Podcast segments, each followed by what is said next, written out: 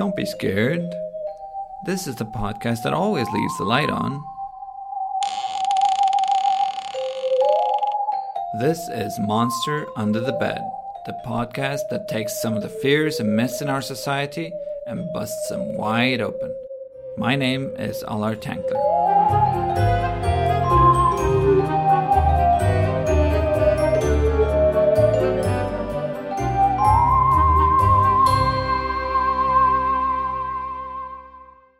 Many guys, many little girls ask me, "Are you are you part of the of the Barbie family?" And I was like, "Yeah, I'm a kind of Barbie with the prosthesis." All, all the guys, "Are you are you a transformer?" Like, yeah, kind of transformer. So we have to explain that. But either if you see all the the last films of uh, of Disney, they were like uh, a real changing, a real like cultural of uh, of the disability. You can see Dragon Trainer. Uh, in Dragon Trainer, there is in this film uh, there is uh, How to Train a Dragon. In English is How to Train a Dragon. Um, in this film, there is either the guy and the, drag- the, the dragon with the prostheses. And then if you see Nemo, Nemo doesn't ha- has like a, a problem with the with with the arm, and either Captain Hook. Yeah, everyone has like all of them. When i when i went in like in elementary school I I show like all the picture of this cartoon of the of the disney and they and i told them do you know guys that they are disabled? And I say no they are not disabled. They are like superhero. They are and i say no no they are they has a disability. And I, no they don't have a disability. They are like this. I say yeah so i think it's like a super smart thing that disney are doing. Just showing a disability but like in a cartoon way. So for the guys, it's like a for this reason. If they see like their they their Barbie for the girls is made of plastic, and then they see my arm made, made of plastic, that means that I'm a Barbie. So I think it's like uh, we are trying to to change the mind, starting from the kids. Antonella, who is that? It's an Italian athlete called Bebe Vio And why did little girls ask her if she was a transformer? because she's disabled. She had meningitis when she was 11 and had her arms and legs amputated. But she became a Paralympics champion fencer with prosthetic limbs. She can fence even though she has no arms and legs? That's amazing. That's the monster under the bed, which we are shining a light on in this episode the fear of disability. People think of disability as a burden, as something that limits them. They think disabled people need to be taken care of and accommodated. The truth is that when we make workplaces draw on the strength of disabled and diverse workers, we all benefit from the creativity, determination, and skill of people who have learned things about life that most of us never know. I am Antonella Santi. I work with Allar at the European Investment Bank.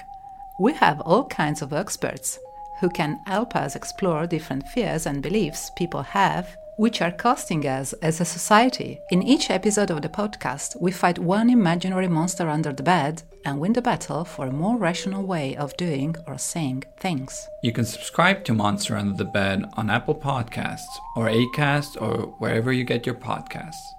And you can let us know if you can think of a monster we should expose on future episodes. Get in touch with me on Twitter. I'm at Tankler, A L L A R T A N K L E R, or you can just tag at EIB.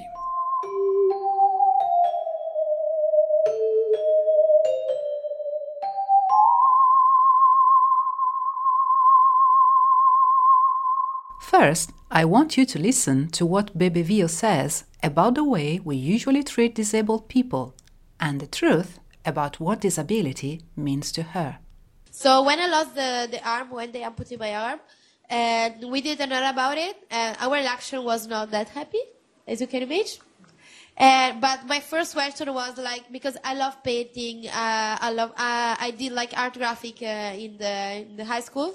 So for me, like graphic design in general and um, art in general is like I love it. So my pro- my first question was like, how can I paint and how can I fence?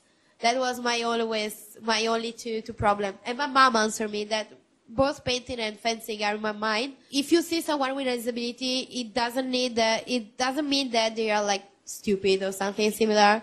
Uh, that it could be weird to listen, but it's real. When someone see like a, a guy without in the wheelchair, they always try to say, "Oh, poor, don't worry." And it's not, it's not poor. Yeah, he's he has a wheelchair. Like if you feel pity in uh, to, for another guy, I think that is the wrongest things in the world. You don't need to, to feel pity for, for someone else. I think it's important thing is that if you see someone in like in a weird situation, like or he, someone who can do something, or I need, I can add an example. I, I need more time to close the zip of my jacket. It doesn't mean that I need help to close the jacket. I just need few, more time.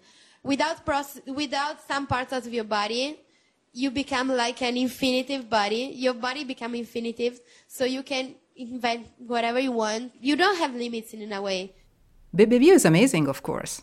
But even if we are not sports champions, aren't we all sort of heroes in our everyday's life? Indeed, there have been moments when we had to fight obstacles, faced prejudices, or we felt somehow different from other people. Allar, have you ever felt like a superhero? Sometimes. In the morning, for example, when I bring my kids to school, it's a fight every day. Hmm. This reminds me of my school days, when I did not want to get up in the morning. But then, when I got there, I found my classmates, and it was fun. Well, except when we had math at 8:30 on Monday. Probably math is not the worst of your problems at school when you are a kid. Making friends, being accepted, sometimes all of that can be difficult. If you live in a foreign country, for example, Fiona, the daughter of one of our colleagues, had a similar experience with a new classmate. When he went to my school, he couldn't speak any English at all. He couldn't speak to any of us. At first, we couldn't, we, it was hard trying to talk to him, but then he learned English very quickly and he, and now we can talk to him in English. And are you friends with him? Yes. He's a nice guy. Yes.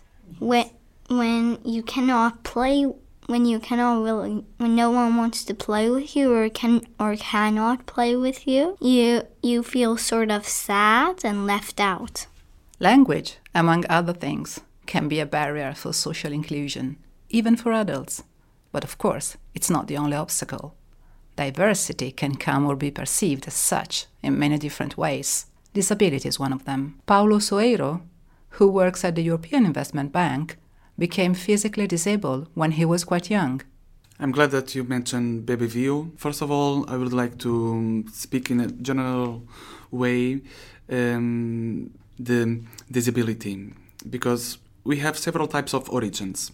Can be traumatic, can be congenital, acquired. My case, uh, it's um, traumatic because results from a motorcycle accident, and it was my fault. I was an uh, adult uh, that time already, doing something that I love it, and um, it's much, much more easy to accept. Bebe is a Paralympics champion, but sports play an important role even in Paulo's life. He's a basketball player. Yes, there are about 100,000 people in the world playing wheelchair basketball, and Paulo is one of them. He played in Luxembourg and in Germany it's the only adapted sport which actually it's not adapted because everything is the same. The rules are the same. The only thing is the players needs to adapt to the the game. And uh, it's the sport more um, played with more uh, players um, using basketball in the adapted sports. That's why it's the queen's proof of the Paralympic Games. I mean, it's very, very difficult to reach the um, Paralympic Games. People with disabilities and their families develop a special attitude towards problem solving. So, what kind of an attitude is that? Like I mentioned before, that depends the type of uh, origin, the, the, type of um, handicap, but we are faced it on a daily basis with um, problems. And for each problem, we need to a, a solution. Uh, especially because I'm a wheelchair user, I'm faced on a daily basis. Uh, how to cross the road, for example. Uh, is there a sidewalk easy to um, access on the other side? Because sometimes we have uh, very easy access in one side of the road and on the other side we don't. So this is a very basic example. Many times to go to the doctor also there is no access. And I'm talking about going to the doctor, which everyone thinks or assume if you need to go to the doctor, you will find accessibility for wheelchair users. No, we don't have. a very funny example, even to ad- adopt a dog, even to adopt a dog, it's a, a challenge. Anyone can e- easily adopt a dog, go to the some shelter and give the name, and they give you the dog. But if you are handicapped wheelchair user, they will think twice. How can you walk the dog with the wheelchair because you need your hands to walk? So, in addition to dealing with their disability, disabled people also have to deal with stereotypes, behaviors that non disabled people sometimes unconsciously adopt when they deal with disability. Basketball in wheelchair, for example, it's a sport. It's an adapted sport. And when we invite people to see a basketball game in wheelchair, many people associate, oh, people in wheelchair, maybe it's a kind of therapy, maybe it's a kind of. And then when people watch a game, realize, okay, this is not normal people. This is real athletes doing a real sport. Is it a matter of culture or of education? What can we do to fight these stereotypes? Curiosity kills disability. For Paulo's friends, thinking in terms of inclusion became a sort of habit after sharing some professional and social experiences with him. Uh, many people who work with me or have a social life with me suddenly start questioning about accessibilities. It comes automatically because they, they, they, they faced on a daily basis if we want to go to, to the cinema, to the theater, to restaurant, etc., etc., it uh, automatically comes to their um, mind is there accessibility for wheelchair u- user because when people start uh, living with me they get used and they assume the handicap the disability as a normal situation part of life i believe since young age in school people can children can start learning um, how to face with an invisual guy. What kind of support can we give to an invisual? Uh, how can we help um, wheelchair user? Because not all people want help. For example usually i don't want help. Because people doesn't know how to help and instead of helping they are not helping at all. Once uh, i was um, in front of um, a church because we were visiting a, a, city and my wife just went to pick up some postcards. And actually i was outside and i was in a, a little corner because i had my, my phones with me because i was listening the football match. And some people associate that that oh he's crying he's uh, no i just want to be in a corner to listen the match and people start giving me money. Okay, so Paulo is in a wheelchair. You can see it.